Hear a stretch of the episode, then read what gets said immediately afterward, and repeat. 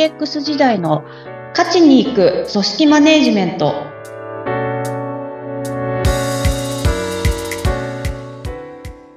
お疲れ様です。株式会社ダズリ代表取締役、筒井千明です。インタビュアーの土井さとみです。どうぞよろしくお願いいたします。よろしくお願いいたします。筒井さん、私一つ、あの、しばらく学んでいることがあって、その分野について同じように学んでいる人たちのリアルな情報を探してたんですね。それで、まあ、ネットをさまよってたんですよ。で、いろいろ調べましてですね、初めは X、Twitter ですね。で、それから Facebook 見ましたし、もう長い間開いてない mixi まで探してみたんですが、もう mixi のコミュニケーション、コミュニティは残念ながら過疎になっていて、もう全く、あの、役に立たずで、わ、これはもう本当に、どこに情報あるんだろうみんな集ってないのかなって諦めかけた時にね、見つけたのが、LINE オープンチャットだったんですよ。使ったことありますか？いや、ないです。なんかね、これ、なかなかいいですよ。あの、そのオープンチャットの中に入るときに、普段使ってる LINE のアカウント名ではなくて、ニックネームをその場限りのもの付けられて、で、それで質問ができたり答えられたりするっていうもので、このサービス自体は2019年にリリースされてるらしいんですが、これ、もうこの情報のやり取りっていう点ではとっても良くて、いやー、やっと見つけた、これよ、これ、これを探してたのよ、みたいな感じで、とってもね、あの、人がいっぱい集まってて、いいコミュニティになってたんですよ。これおすすめしたいですね。でも、あの、どこが賑わってるかっていうのは、時代とともに移り変わっていくもんですね。いや、なんか今聞いてて本当そうだなっていうのと、まあやっぱり LINE ってもうインフラになってるんだな、みたいなのをちょっと感じましたね。そうですよね。うん。LINE、ってもう、あの、世代的にはもう全世代の人が使うものだから、ちょっと他の SNS とは一線を画してますね。多分そうなんですよね。本本当にこう、で、しかもあの、えっと、匿名でも参加できるってなると、より参加しやすい環境ね作られてて、うんで、なんかあれですね、ちょっと使ってみ、みたいなと思うコミュニティですね、ね、れそうですよね。うん。だから自分の興味のある分野、例えば私は韓国ドラマが好きだったりするんですが、うんうん韓国ドラマのある一つの、例えばトッケビならトッケビだけの LINE コミュニティとかあったりするのかなとか思って確、かに。はい。で、狭いところでも探してみると楽しいことが待ってるかもって思いますね。あそうですよね。ニッチな。うん、うんニッチなニッチな。はい。はい。そさて、えー、コミュニケーションのお話をずっとしてるんですが、今回はですね、上司とのコミュニケーションです。えー前回が部下とのコミュニケーションだったんですが、えー逆ですね、上司とのコミュニケーションをお送りします。はい。筒井さん、上司とのコミュニケーションどうしましょうか？う。そうですね。上司とのコミュニケーションっていうところで、まあ、前回との対比みたいな話で言うと、まあ、あの、部下側からしても、多分上司はこうあるべきみたいなのって すごい持ってると思っていて。はい。確かにそうですね。うん。うん。で、まあ結局結果前回の話につなげるんだとすると、多分そういうふうな思いが強ければ強いほど自分が上司になった時もそれに縛られるっていうところは。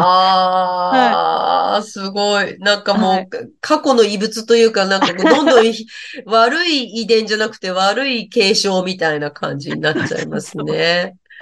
まあ、それでね、なんか感じがらめになってしまうみたいな、まあ待ち状態になってしまったりもあるとは思うんですけど、うん。あの、まあ一個、あれですね、ちょっと、私も恥ずかしながら最近知ったキーワードではあるんですけど、ボスマネージメントっていうものを意識してみましょうっていう。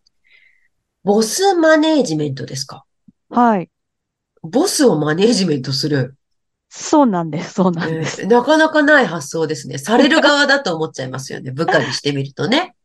そうなんです。で、あ、こういう、そういうキーワードってあったんだって、本当はあの、勉強不足でっていうところだったんですけど、あの、どういうものですか？はい。あの、人に言われたんですよ、さ、あの、きっかけが。はいはいはいはい。で、えっと、調べてたんですけど、まあ、部下が自身の思いや目標を成し遂げるために上司へ積極的に働きかけることみたいなことですね。で、まあ、例えば、まあ、上司に対して自分のキャリアビジョンを積極的に開示する。あ。とは、自分の得意な業務、えー苦手な業務をはっきり伝える。でうん。上司へ能動的にサポートやアドバイスを依頼するみたいな、なんかそんなことで、で、結局、あの、まあ、自分が希望の働き方ってやっぱあるじゃないですか。ありますね。うんで、そこを実現するために、その積極的に上司に働きかけて、まあ、ある意味味方になってもらうと言いますか。うんうんうんうんまあ、そういったことを、えーボスマネージメントっていうふうに言われるらしいですっていう。へえ。すごく距離が近くなる感じですね。あ、でも多分そうですね。上司部下っていうと、うん本当距離がすごいあるとは思うんですけど、まあでも上司ができることを部下の側からお願いするみたいな、多分そんなことですよね。へえ、こういうことしてくださいってはいお願いするってことですよそうね。なんです。はい。いや、ちょっとその発想を持ってる方と持ってない方といると思うんですが、うん。筒井さん、例えばボスマネジメントみたいなことをしてました？で、あの、本当にその、つい最近、筒井さんや、それ得意ですよねって言われて、お、で、で、え？ってなって、調べてみて、さっきみたいなことだっていう風になった時に、うんうん。ああ、まあ確かにやってたなと。やっぱりやってたんですね。全然例えば？ははい。あの、まあ、ただ私の場合はなんかこう、自分の希望を叶えるんだとかではなく、なんか例えば本当に、えっと、まあ、前もこの番組で、こう、いい上司にたくさん出会いますってお話ししたはいはい中で伝えてはいたんです。すごいわがままだったんですよ。なので、だから例えば、プロジェクト、一個のプロジェクト終わりました。じゃあ次のプロジェクトどうしようみたいな話になった時に、で、上司と話してて、いや別にこのプロジェクトは、ちょっと自分に合わないっすねとか言ったりとか、あとやるんだったらこっちの方がいいですみたいな話を結構してました。でもそれもただわがままで言ってるというよりは、筒井さんの中では理由があるんでしょ？一応その自分の中では、あの、まあ、プロジェクトのその案件の話を聞いて、で、ここの部分はどうやっても多分役に立てないっていうところがあって、それはもう自分の弱みというかできない部分であるからっていう話で。そうであれば、こちら側のプロジェクトの方が、ここの部分は力になれるような気がするんですけど、みたいな、なんかそんな感じの話をしてましたね。ああ。でもそれは理にかなってますよね。うーん、まあそうですね。まあ自己評価といえば 自己評価なんでなんともっていう感じではあるんですけど、でもさっきのうんボスマネジメントの話でいくと、まさにそのいい例ですよね。多分そうなんでしょうね。自分としてはこう思ってますけどっていう上司としてはどう思いますかみたいな、まあそ、そういうコミュニケーションが取れてたってことなのかなっていうところですね。うーん。筒井さんの方からボスになんかこう要望するみたいなこともしてたんですか？もうあの、むちゃくちゃしてましたね、その辺も。むちゃくちゃしてたんですね。はい。なんか、まあ、なんで、えっと、さっきのサポートやアドバイス依頼みたいな話で言うと、やっぱり自分が一応プロジェクトマネージャーだよって言われたとしても、プロジェクトマネージャーが追い切れない責任だったりとか、なんていうんですか、カバーしきれない分野ってやっぱあって、はい。で、そこの部分に関しては、あの、もうこれ以上になると、まあ、上司の何々さんの仕事だと思うんで、あの、お願いしますって、やってくださいっていう感じで伝えてたりとかっていうのはありますね。あーその方が、まあ、その筒井さんとしていいというよりは、その仕事としていいんじゃないっていう判断ですか？でもそうですね、こう、まあ、プロジェクト全体って言った時に、一応、P、あの、プロジェクトマネージャーは私です。だけど、関係者としては、えークライアントさんがいたりとか、えーチームメンバーないしは、あの、組織の人間っていうのがいて、で、例えば、そ、プラスなことであれ、マイナスのことであれ、それ以上踏み込んだところまで私がしてしまうと、まあ、対外的にも、まあ、中の人間にに対してのその見え方だったりとか、うんうんうんうんまあ、そういうの、心象みたいなものも良くないですよねっていう。ああ、この場面になんで筒井さん出てきてるんだみたいな。あ、はいはい、そうです、そうです。うーん。でなるので、あの、おそらくそういう意味だと、ここは上司の方が言ってもらった方がいいと思うんですよっていう話で、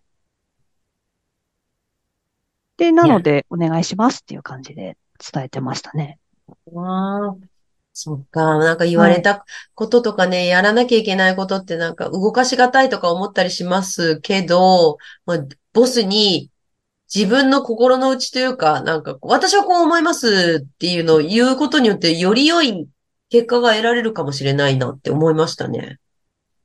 まあ、そうですね。本当うん。なんで私も結果的にその上司の方々が受け止めてくれてたのでっていうのはあるんですけど、まあでも、なんかあの、言っていたっていうこと自体が、ああ、そうか、そういったものにつながっていくんだなっていうのは、あ、すごく思いましたね。ええ、そうですか。もうこれ、あの、筒井さんのそのボスマネジメントのポイントはですね、私思うに、やだや、やだやだやだやだやだ、これは嫌だったら嫌だ、みたいな、やりたくない、みたいな話じゃなくて、あの、ちゃんとね、どういう点が自分に向いてて、どういう点が自分に不向きだとかいうのをきちんと説明できるっていうところですよね。で、その説明できて、で、じゃあ、あの、そこから先が見えるっていうね。そこまで整理できたらボスマネジメントぜひやった方がいいですよね。ああ、でも、そうかもしれないですね。まあ、きっかけはやだやだとかなんですけど、そうなんですか、そう、筒井これさん。きっかけは嫌。だ嫌だなんです。振り返ってみたらそうだったとは思うんですけど、それも、なんで最初注意されたはずなんですよね。え、いやいや言う、そうなんと、記憶してます。本当に、最初の頃に、これいやは嫌、あれいや言うはなと。嫌って言ってた。いやいや言うなっていうか、あの、何が嫌なのか伝えろと。ああ、やりたくないはわかるけど、何をやりたくないのだと。で、そ、で、あとな、これだったらやっていいっていうのは何だっていうところを、きちんと伝えてください、くれっていうふうに言われたんで。ああ、そういうことですか。はいじゃあ、ボスによってボスマネジメントのプロが生ま、生み出されたってことですね。いや、でも、そうかもしれないですね、やっぱり。ええ、すごい。えはい。え、あ、皆さんもよかったらこのボスマネジメントやってみて、もうさらに働きやすい職場を目指してみてはいかがでしょうか？そろそろお時間になりました。今日は上司とのコミュニケーションでした。筒井さんはプロジェクトマネジメントについてのセミナーを開催しています。ポッドキャストの概要欄のリンクからご覧ください。お話は？株式会社ナズリンの筒井千明でした。ありがとうございました。インタビュアーは土井さとみでした。次回もどうぞお楽しみに。